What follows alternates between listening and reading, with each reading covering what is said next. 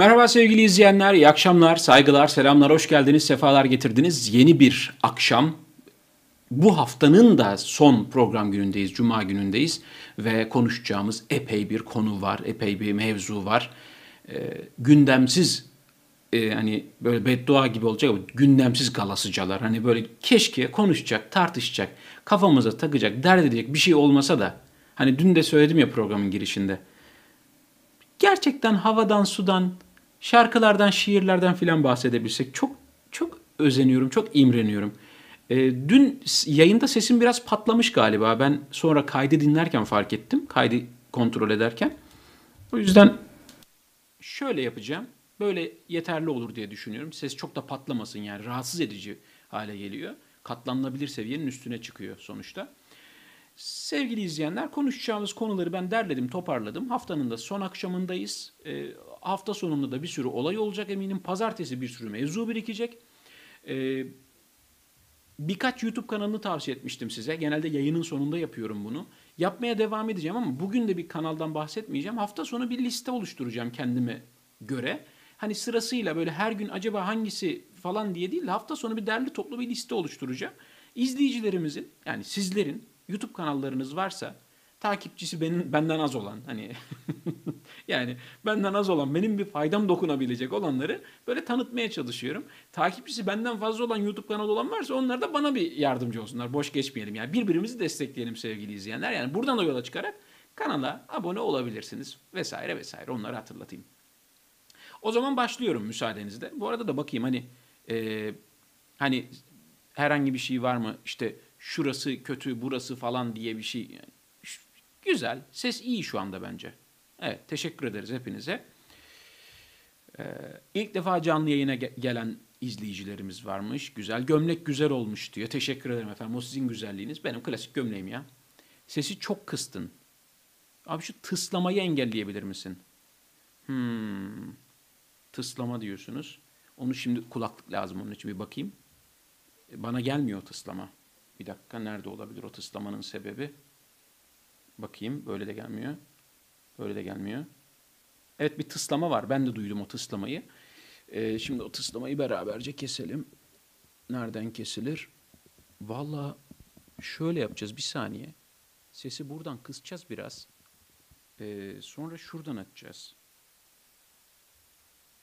Ee, şuradan açacağız. Ondan sonracığıma. Hatta bir tane daha açabiliriz sanki. Ya, ya idare eder herhalde. Bu tıslamanın şeyini tam bilemiyorum ya. Yani bir, bir dip ses sorunu var. Ee, onu çözmeye çalışıyorum ama herhalde e, şimdi idare eder. Yok şimdi çok patlıyor ses. Ben ben anladım. Ben anlarım. Ben anlarım sesin patladığını. Buradan görüyorum çünkü. Şöyle iyi galiba. Şöyle. Evet böyle iyi bence. E, tamam ses anlaşılıyorsa sorun yok. Ben e, mikrofondan, tabii mikrofondan yani tıslama sorunu kesinlikle mikrofondandır. Ben de aynen katılıyorum. Ee, ya çözmek için çok uğraştım. Bakın e, teknik olarak bir şey söyleyeyim. Burada bir tane ses kartı var. Bayağı bildiğiniz ses kartı. Yani bilgisayarlara takılan ses kartlarından. Burada bir tane mikrofon var. Yani bu bir e, shotgun dediğimiz yönlü mikrofon. Yani nereye bakıyorsa oranın sesini alıyor. Burada bir işte alıcısı, vericisi bilmem nesi falanı filanı işte öyle yani. Neyse şimdi bu mevzuları çok uzatmayalım. Oho ben size daha bahsederim. De yani onu başka bir yayında yaparız inşallah. Şimdi o zaman yayına başlayalım sevgili izleyenler. Şöyle. Az önce baktım yorumlarda bir izleyicimiz bu ikisi kim bilen var mı demiş. Bu ikisi bunlardan birisi bir siyasetçi birisi de bir tarikat şeyhi. İkisinin nasıl bir ortak özelliği olabilir? Bir siyasetçi kadınla bir tarikat şeyhi nasıl aynı kafa olabilir? Ee, bugün bahsedeceğim konu aslında tamamen buradan yola çıkarak bahsetmeyi düşündüm. Bu iki örnek üzerinden ilerleyeceğim. Yoksa e, buraya bin kişi de yan yana koyabilirsiniz. Bir sürü insan aklınıza gelecek birazdan belki de.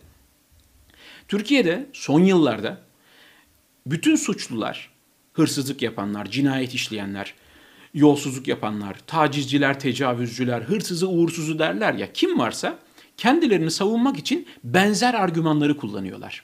Benzer kılıfları uyduruyorlar. Yani minareye benzer kılıflar dikiliyor. Bu dikilen kılıftan da yola çıkarak anlıyorsunuz ki Türkiye'de hakim olan güç, hakim olan ideoloji, hakim olan psikoloji hakkında size epey bir ipucu veriyor bu argümanlar. Şimdi bu Uşşaki şeyhiymiş kendisi. Pedofili. Bir karaktersiz adam bu. Bir kız çocuğunu taciz ediyor ve kayıtlı şekilde ortada. Yani haberin detaylarından çok bahsetmeyeceğim. Biliyorsunuz olayı çünkü Türkiye'de büyük bir haber oldu, büyük bir olay oldu. Bu herif tutuklu. Bir kız çocuğunu taciz ettiği için. Yanındaki de Özlem Zengin AK Parti'nin grup başkan vekili. O da Türkiye'de cezaevlerinde, gözaltında, işte emniyet birimlerinde çıplak arama olmadığını iddia ediyordu. Sonra çıplak arama olduğu noktasına geldi. Ama dedi bu 60 yıldır dünyanın her yerinde yapılan bir şeymiş falan filan dedi. Sonra dedi ki işte çıplak aramaya maruz kaldığını iddia eden kadınlar şayet bu durumdan rahatsız olmuş olsalardı onlara bu de, o yapıldığında hemen itiraz ederlerdi, şikayet ederlerdi. Onurlu ve ahlaklı bir kadın falan falan dedi. Yani iyice sıvadı sevgili izleyenler. Devam ediyor bu arada. Yani devam ediyor. Şimdi bunun ikisinin ortak özelliği şu. Sonraki haberden göreceğiz. İstismar sanığı şey.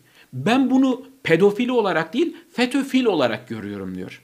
Yani kendisine FETÖ'nün bir kumpas kurduğunu iddia ediyor sevgili izleyenler. Türkiye'de şu anda bir halt yer, yerse birisi, bir halt karıştırırsa, bir pislik yaparsa klasik savunması. FETÖ bana kumpas kurdu.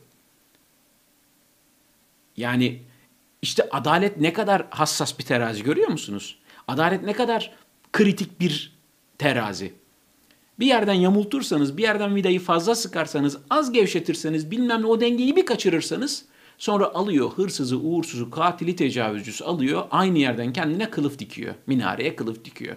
Bu herif de diyor ki FETÖ bana kumpas kurdu diyor. Ha bu arada delilli melilli her şey. Delilli melilli. Sonra da diyor ki, pardon biraz ileri gittim. Pedofili uşakı şeyhine Özlem Zengin savunması akıllanmamış. Diyor ki bu herif eğer diyor öyle bir şey olmuş olsaydı diyor bu kız diyor tekrardan neden gelmiş bizim dergahımıza diyor. Şayet diyor rahatsız olmuş olsaydı Özlem Zengin'in ifadesiyle onurlu ve ahlak, ahlaklı bir kadın hemen şikayet eder diyor. İki yıl beklemez diyor, bir yıl beklemez diyor. Kafa aynı çalışıyor. Özlem Zengin de aynı şeyi söylüyordu. Yani çıplak aramaya maruz kaldığı için şikayet eden, bunu anlatan kadınlar, onlar işte FETÖ'cü oldukları için yani bu arada hani çıplak arama sadece kadınlara değil erkeklere de yapılıyor. Hem de öyle yok sadece cemaatten insanlara falan değil yani. Değil. Hani hiç ayrım gözetmiyorlar. Din, dil, ırk, cinsiyet, fikir falan kendilerinden olmayan herkese bunu yapıyorlar. Ve insanlar da bunu dile getiriyorlar. İşte gördüğünüz gibi Özlem Zengin de bu tacizci neyse. Ne, inanın var ya böyle ağzıma ne kelimeler geliyor da tutuyorum kendimi. Size saygımdan tutuyorum. Bu herif de yani iki herif de Özlem Zengin de bir herif biliyorsunuz. Özlem Zengin herifi ve bu şey herif aynı argümanlarla, aynı cümlelerle, aynı savunma hattıyla kendisini işte korumaya çalışıyor. Bakın çok benzer cümleler kuruyorlar. E buradan yola çıkarak da şunu görebiliriz. E, yani sadece üzülüyorum ya. Sadece üzülüyorum. Ha yarın bir gün başka bir şey olur. Başka bir şey üretilir. Yine suçlular kendilerini başka bir şeyle aklamaya çalışırlar. Kimisi din üzerinden bir savunma kurar. Kimisi bayrak üzerinden, kimisi ırk üzerinden kurar. Yani bugün ne geldi aklıma biliyor musunuz? Ya bugün cuma. Ya dedim samimi söylüyorum aklıma geçen saf düşünceye bakın. Bazen ne hayaller kuruyorum. Ya dedim ki Türkiye'de acaba bir gün şöyle bir şey görür müyüz? Dini semboller ve milli semboller kanunen yasaklanacak ama böyle suç kabul edilecek. Dini semboller ve milli semboller asla politikacılar tarafından kullanılamaz. Hiçbir politikacı cami girişinde, cami çıkışında, başında takkeyle, elinde Kur'an'la hiçbir demeç veremez, hiçbir şekilde basın mensuplarına konuşamaz, fotoğraf dahi çektiremez. Dini mekanların, mabetlerin, bu sadece İslam üzerinden değil ha. Bütün dini mabetlerin, politikacıların fotoğraf çektirmesi, öyle bir fotoğrafı kullanması bile yasak olmalı. Aynı şekilde buna ülkenin en önemli değerleri olan bayrak, İstiklal Marşı gibi milli değerler. Bunlar da zaten var aslında hani. Mesela bayrağı koruma kanunu var. Ama din öyle değil işte. Din garip. Kimin işine yarıyorsa alıyor cidden kanunen belki vardır böyle bir yasak da bilmiyorum kimse uymuyor. Yasaklanmalı. Hiçbir politikacı, hiçbir siyasetçi yok camide Kur'an okumuş bunun videosu paylaşılmış. Hayır politikaya giren adam camide Kur'an falan okuyamaz. Bitti. Gitsin evinde tek başına okusun. Sonra ne oluyor? Yani işte bugün olanlar oluyor. Bugün olanlar oluyor sevgili izleyenler. Ya yani benim böyle çok e, sevdiğim, böyle aklına mantığına da çok güvendiğim bir arkadaşım. Hakikaten bir şey danışacak olsam ona danışırdım mesela. Önemli bir karar vereceksem konuyu ona anlatır ondan fikir alırdım. Hala da öyledir. Hala da severim sayarım. Çok ilginç bir cümle kurmuştu mesela. Ya iyi de adam her gün Kur'an okuyormuş demişti. Bak normalde kafası çok iyi çalışan bir arkadaş. Hayata da böyle tamamen din penceresinden bakan birisi değil. Çok rasyoneldir böyle, çok bilimseldir filan ama ama her gün Kur'an okuyormuş ya falan demişti yani. Erdoğan'la alakalı. Neyi değiştirir?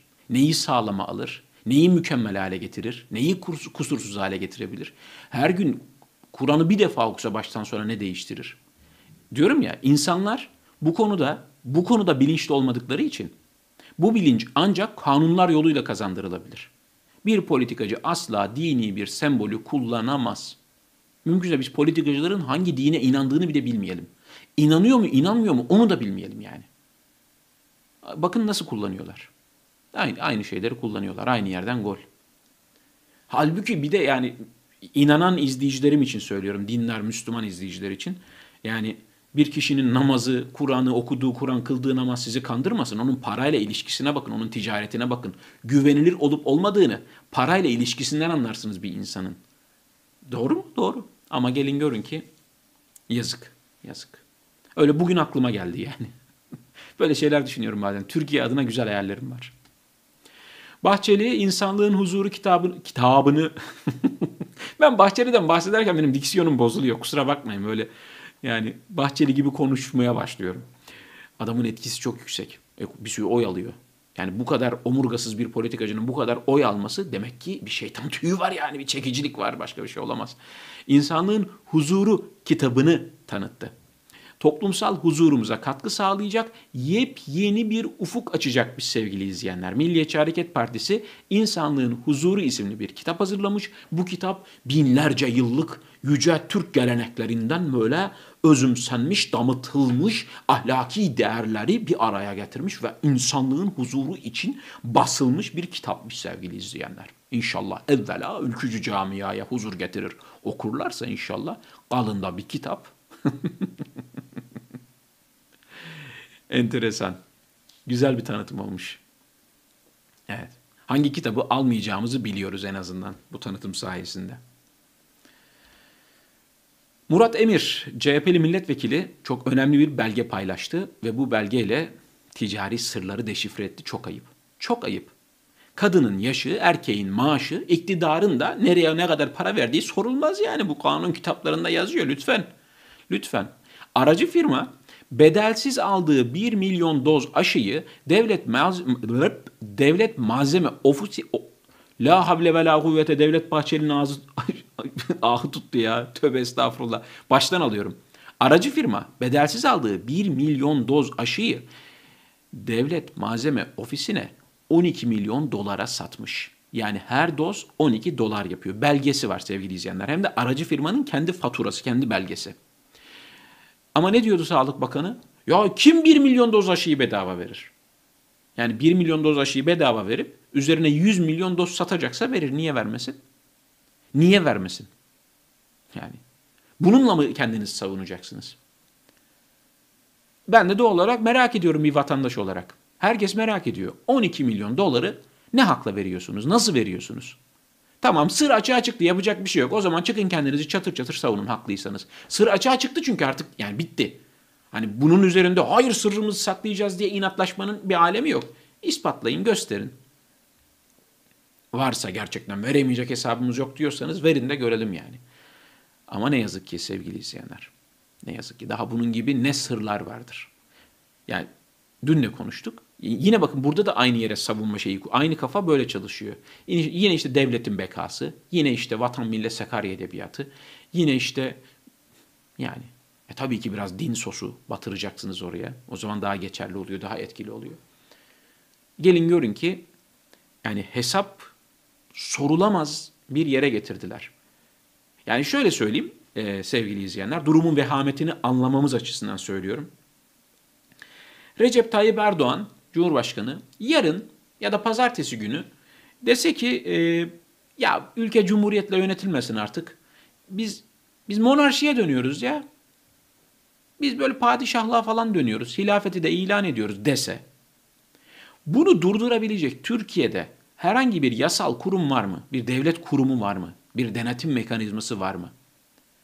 Durdurabilir mi? Herhangi bir denetim mekanizması durdurabilir mi?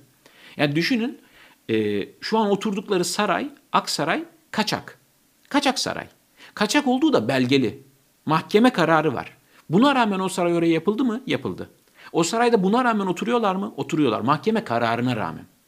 Mahkeme bir inşaatı bile engelleyemiyor. Yani buradan bakınca bile durum çok vahim sevgili izleyenler. Yani hani oradan maçı çevirebilir miyiz? Yani halk, demokrasiye inanan insanlar, hukuka inanan insanlar, ülkeye adaletin yeniden gelmesini, herkesin eşit olmasını isteyen, dileyen, ümit eden insanlar acaba maçı oradan çevirebilirler mi? Temel aslında şey bu. E, kafamdaki soru bu benim. İşte 12 milyon dolar, 128 milyar dolar, ihaleler, garanti ödemeler. Yani hiçbiri hakkında herhangi bir soru soramıyoruz. Ne diyorlar? İmam parası, ümmetin parası falan diyorlar. Bakın aynı savunma. Devlet benim, ben külliyenin adamıyım dediği iddia edilen şahsın Cumhurbaşkanı'na şikayet edilmesiyle ilgili haberler. Bakın yani kişilik hakları gerekçesiyle, kişilik haklarının ihlali gerekçesiyle şey olmuş. Ne derler? E, bu haberler engellenmiş. Kimin hakkındaki haberler? Ben devletim, külliyenin adamıyım, ben cumhurbaşkanının adamıyım deyip insanları tehdit eden, insanları dolandıran şahsın hakkındaki haberler engellenmiş. Ya pardon da bu arada gerçekten e, adamın fotoğrafları falan var devlet büyükleriyle. Bunları kullanarak saf gariban vatandaşları kandırmaya, dolandırmaya, onları tehdit etmeye falan çalışıyor. Yani düşünün Türkiye'de öyle bir yerdeyiz ki insanlar kendilerini aklamak için kullandıkları argüman işte bu bana FETÖ'nün kumpası. Kendini güçlü göstermek için işte reisle bir fotoğraf. Bu kadar düştü ya. Bu kadar düştü mesele. Ya düşünün evlilik teklifini kabul etmeyen kadını FETÖ'cü diye ihbar eden adam var. Böyle insanlar yaşıyor. Evet evet. Evlilik teklifini kabul etmeyen kadını FETÖ'cü diye polise ihbar eden insanlar yaşıyor. Tabi. Yani ticari ortağını malına mülküne çökmek için FETÖ'cü diye ihbar ediyor. Ha kendi çocuğunu, karısını, babasını ne bileyim hani e, ihbar edenin haddi hesabı yok zaten. Onun haddi hesabı yok. Onunla kimse mücadele edemez de. Genel durumu göstermek açısından söylüyorum. İşte reisle de bir fotoğrafı olan evvel Allah sırtı yere gelmiyor. Öyle. Bir çınlama var sebebini buldum.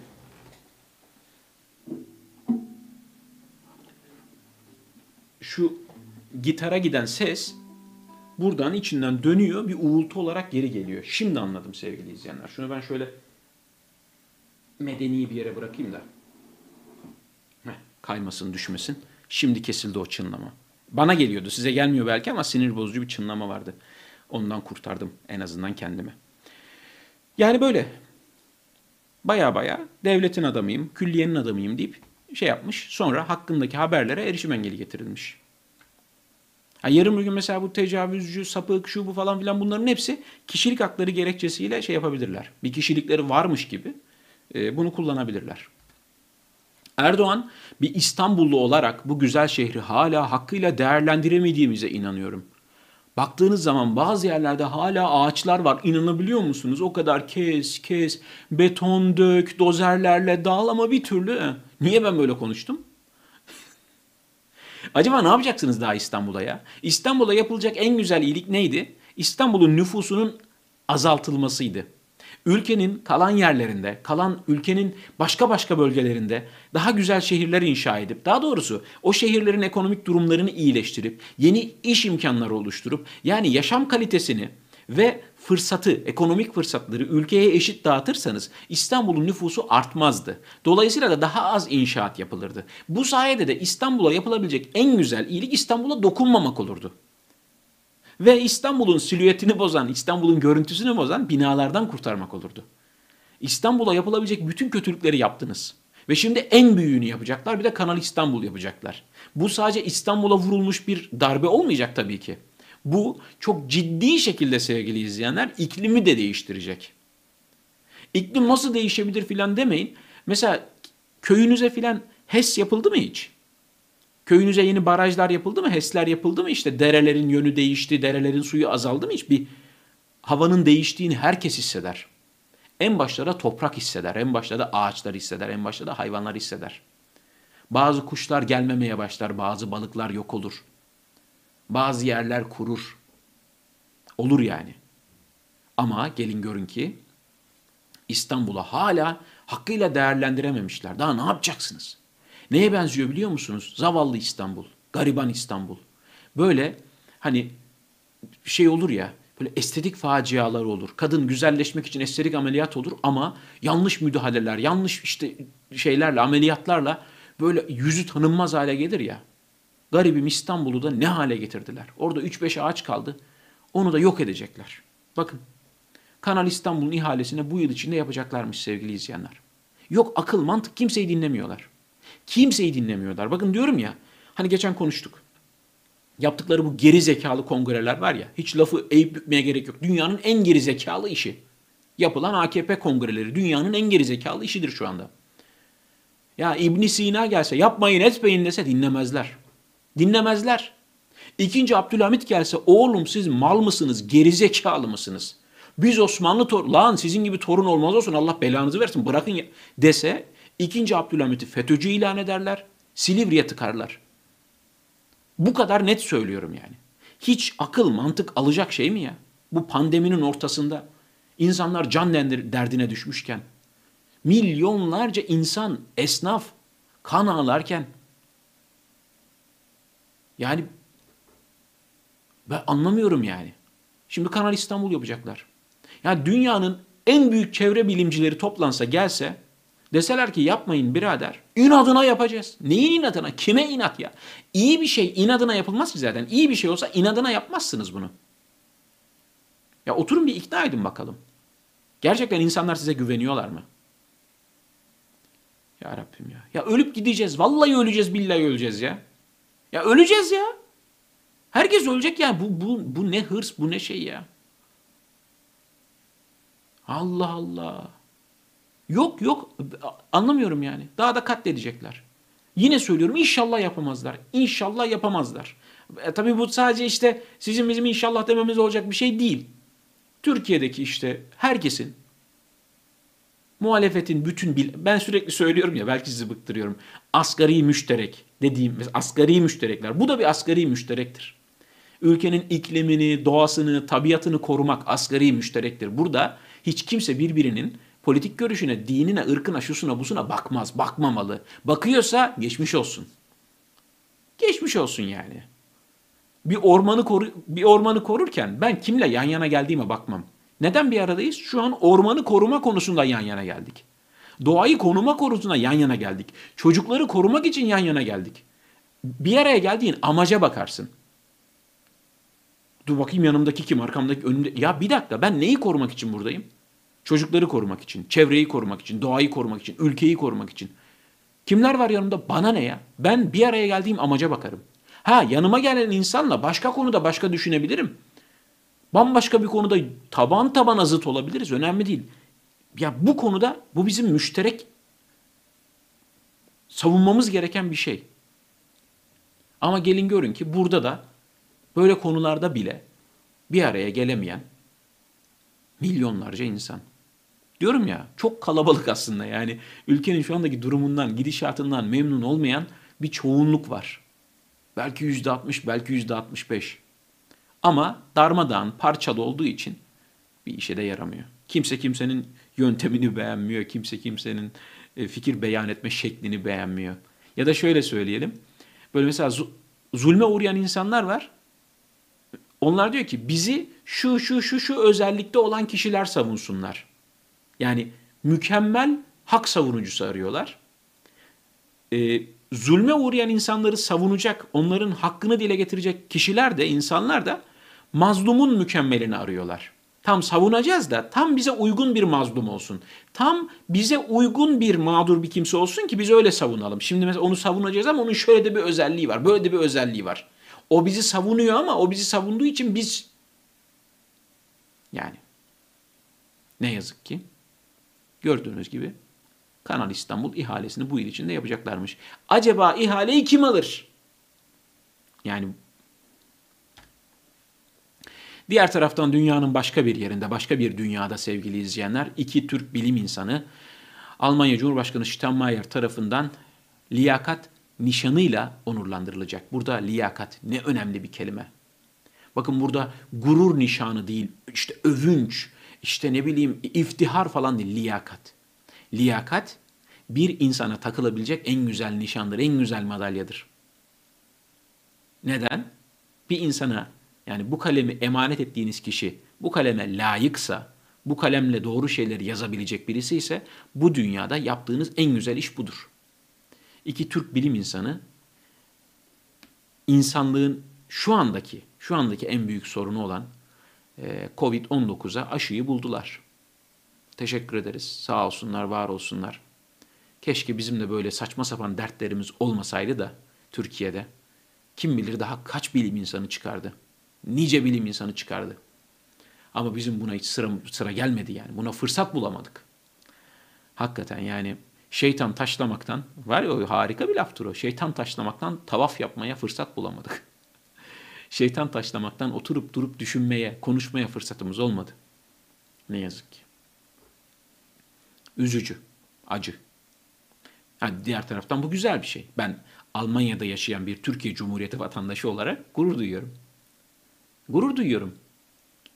Girdiğim kaç ortamda işte Türkiye'den geldim, İstanbul'dan geldim falan deyince üçüncü cümlede laf Özlem Türeci ve Uğur Şahin'e geliyor.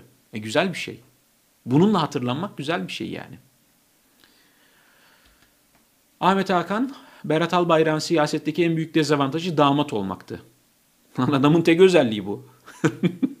adamın tek özelliği bu. Adamın tek donanımı bu. Tek adamın CV'sine birinci madde olarak yazacağı şey bu. CV'sindeki ilk şey bu. Berat Albayrak mesleği damat. Bu kadar. Bu kadar, bu kadar. Bitti. Kusura bakmayın yani. Bu kadar. Hani bir laf var ya, babanı seçemezsin, kayınpederini seçebilirsin. E oğlunu seçemezsin ama damadını seçebilirsin. Damat bu kadar. Onu seçtiler. O. Emin olun Erdoğan daha iyi bir damat seçmiş olmayı isterdi. Daha iyi bir damat seçmiş olmayı isterdi. Çünkü yani bir sürü işte dedikodular dolaşıyor. Tabii ki bunları konuşmayacağım. Bana ne yani? Neden ortada olmadığına dair, neden kaybolduğuna dair. Gerçekten feci şeyler dolaşıyor.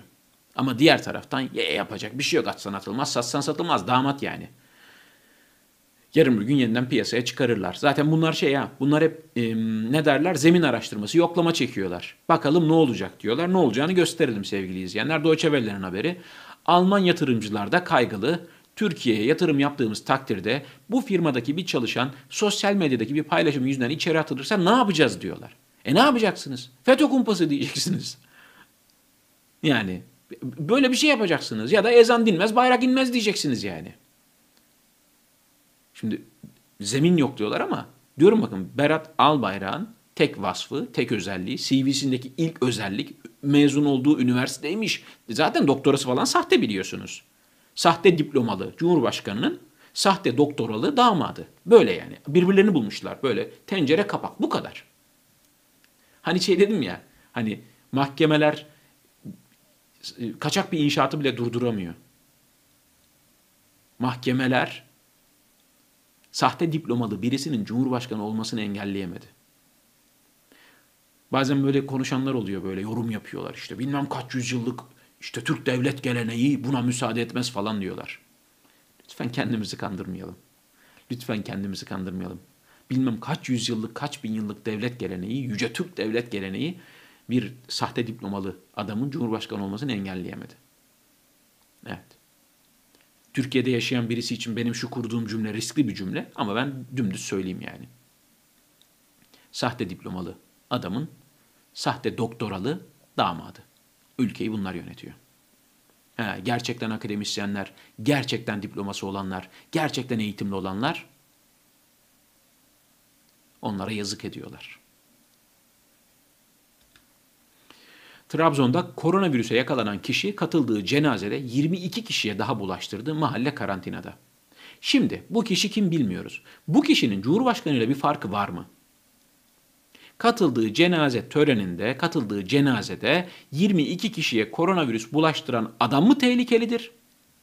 Koronavirüs olduğunu bilmiyor, bulaştırmış diyelim tamam mı? Koronavirüs olduğunu bilmeden gitmiş bulaştırmış. İnsani bir şey. Olabilir mi? Olabilir. Tabii ki burada problem şu. O cenaze nasıl düzenlenmiş, o kadar insan oraya nasıl gelmiş falan filan. Bu adam mı tehlikelidir? Yoksa her gün Türkiye'nin başka bir şehrinde binlerce insanı salona tıklım tıklım dolduran, bununla da iftihar eden lebale preis mi tehlikelidir? Yani imam cemaat ilişkisi. Cumhurbaşkanının bunu yaptığı yerde normal vatandaş da bunu yapmış. Çok mu? Yani. Nijerya'nın kuzeybatısındaki, ya bu haber çok üzdü beni sevgili izleyenler. Zamfara eyaletinde silahlı kişiler bir okulu basıyorlar ve 300'den fazla kız çocuğunu, kız öğrenciyi kaçırıyorlar sevgili izleyenler. Hani çağımızın vebası diye dönem dönem çıkan hastalıklardan bahsediliyor ya, çağımızın vebası. Şimdi mesela korona var ya, çağımızın en büyük vebası, bütün çağların, bütün zamanların en büyük vebası cehalet en büyük sorunumuz. Kız çocuklarının okumasına karşılar ve sürekli oralarda bir yerlerde okulları basıp kız çocuklarını kaçırıyorlar. Allah'ın belaları. Yani her türlü laneti okuyorum ya. Coğrafya kaderdir. Coğrafya kaderdir sevgili izleyenler. Nijerya'nın Zamfara eyaletinde kaçırılan 300'den fazla kız çocuğu ne yazık ki o kadar da çok haber olmayacak dünyada o kadar da çok insanın gündemine gelmeyecek. O kadar da çok insan bunu dert etmeyecek. Büyük devletler filan bunu çok da sorun yapmayacaklar. Elbette duyarlı insanlar, duyarlı sivil toplum örgütleri, sivil toplum kuruluşları bundan bahsedecekler, bunu çözmeye çalışacaklar ama Nijerya gibi ülkelerinde kaderinde bu olacak. Türkiye, Türkiye bunun daha sadeleştirilmişini, sulandırılmışını yaşıyor. Evet. En çok neye üzülüyorum? Mesela dünyada birçok ülke var demokrasiyi hiç tatmamış. Gerçekten demokratik, demokratik bir yönetimi hiç görmemiş. Böyle bir deneyimi olmamış. Türkiye ucundan kenarından kusurlu da olsa, tam mükemmel olmasa da bir demokrasi deneyimi yaşadı. Kademeli olarak. Çok partili seçimler yapıldığı, çok parti olduğu, işte ne bileyim e, darbeler yaşanmış üst üste, bir sürü şey. Ama sonuçta gelgitleri de olsa bir demokrasi deneyimi var Türkiye'nin. Ama geldiğimiz nokta, valla açık söyleyeyim sevgili izleyenler, devlet başkanının hiçbir denetim mekanizması tarafından sorgulanamadığı, attığı imzaların denetlenemediği, durdurulamadığı, engellenemediği yerlere diktatörlük deniyor. Siz isterseniz buna otokrat bir yönetim deyin. Olur mu böyle bir şey deyin. Acaba diktatörlüğe doğru mu gidiyoruz deyin. Ama Açın sözlüğe bakın ya diktatörlüğün tam olarak karşılığı ne? Denetlenemeyen, sorgulanamayan, durdurulamayan, zapt edilemeyen, engellenemeyen kararlar alabiliyorsa, yetkisi bu kadar genişse, bu kadar güçlüyse bir liderin oraya diktatörlük deniyor. Şu haber çok acı. İnşallah çocukların hiçbirisine, kızların hiçbirisine bir şey olmadan kurtarıldıkları haberini de alırız. Ama bu tek başına hiçbir şeyi çözmeyecek. Hollanda parlamentosu Çin'in Uygurlara yönelik tutumunu soykırım olarak tanıdı. Bu da gittikçe artıyor gördüğünüz gibi dünyanın farklı farklı ülkeleri Çin'in yaptıklarını soykırım olarak tanıyorlar. Bakın soykırım çok çok hassas bir kelime. Bugün Hocalı katliamının, Hocalı soykırımının yıl dönümü. Hani çağımızın vebası, bütün çağların vebası cehalet ve ırkçılık. Dünya, insanoğlu buna çare bulamadı. Buna çare bulamadı. Bir sürü hastalığa ilaç bulundu ama cehaletin ve ırkçılığın ilacı bulunamadı. Sene 2021 dünyanın gözünün önünde hala dünyanın birçok yerinde insanlar inançlarından dolayı, ırklarından dolayı, tenlerinin renginden dolayı, e, fikrinden dolayı susturuluyorlar, kaçırılıyorlar, işkenceye maruz kalıyorlar, öldürülüyorlar, toplama kamplarına dolduruluyorlar. Yani mesela Hocalı'da Hocalı'da bu katliama maruz kalmış insanlar mesela buradan ders alarak yani mazlumlardan bahsediyorum ha yakınlarını kaybeden insanlardan bir daha bu topraklara ırkçılık diye bir şey girmeyecek. Buna asla müsaade etmeyeceğiz. Ya katliamı yapanlar katiller. Ben onlara ne diyeyim Allah belalarını versin yani. Onlara ne anlatabilirsiniz? Ama en azından ırkçılığın zararını görmüş insanların bir daha ırkçılığa müsaade etmemesi, dünyanın neresinde kime yapılırsa yapılsın buna karşı çıkması gerekiyor. Mesela işte Türk toplulukları, Türk devletleri, İslam ülkeleri Doğu Türkistan'da olanlara gıkları çıkmıyor. E hocalı da olanın bir benzerini yapıyorlar işte. Daha ne olması lazım? İlla ki ateşin gelip sizin dibinize mi düşmesi lazım? Sizi mi yakması lazım? Bizi mi yakması lazım? Nasıl akıllanmıyoruz? Nasıl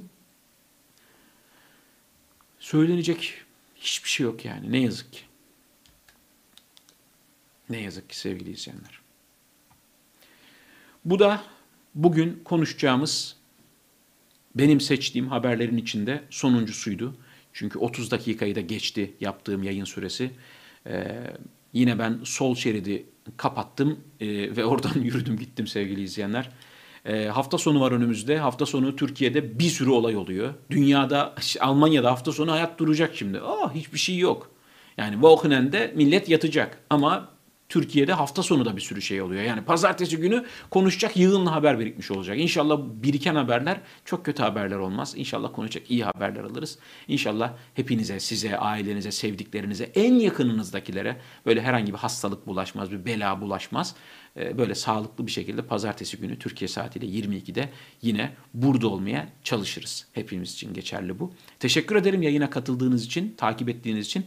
Ee, kanala abone olmayı, unutmayalım. Yani madem bir aradayız. Paylaşırsanız arkadaşlarınızla, çevrenizde falan daha fazla insanda abone olur. E, o da güzel bir şey olur yani faydalı bir şey olur. Değil mi? Pazar günü sabah hmm, Türkiye saatiyle 10'da büyük ihtimal e, bir video daha yayınlayacağım. Her pazar yayınlamaya çalışıyorum. E, anlatacaklarım var videosu. Onu da vaktiniz olursa, önünüze düşerse, kanalda karşınıza çıkarsa ayıracak vaktiniz olursa izlerseniz sevinirim. Kendinize iyi bakın. Hoşça kalın. Sağlıcakla kalın.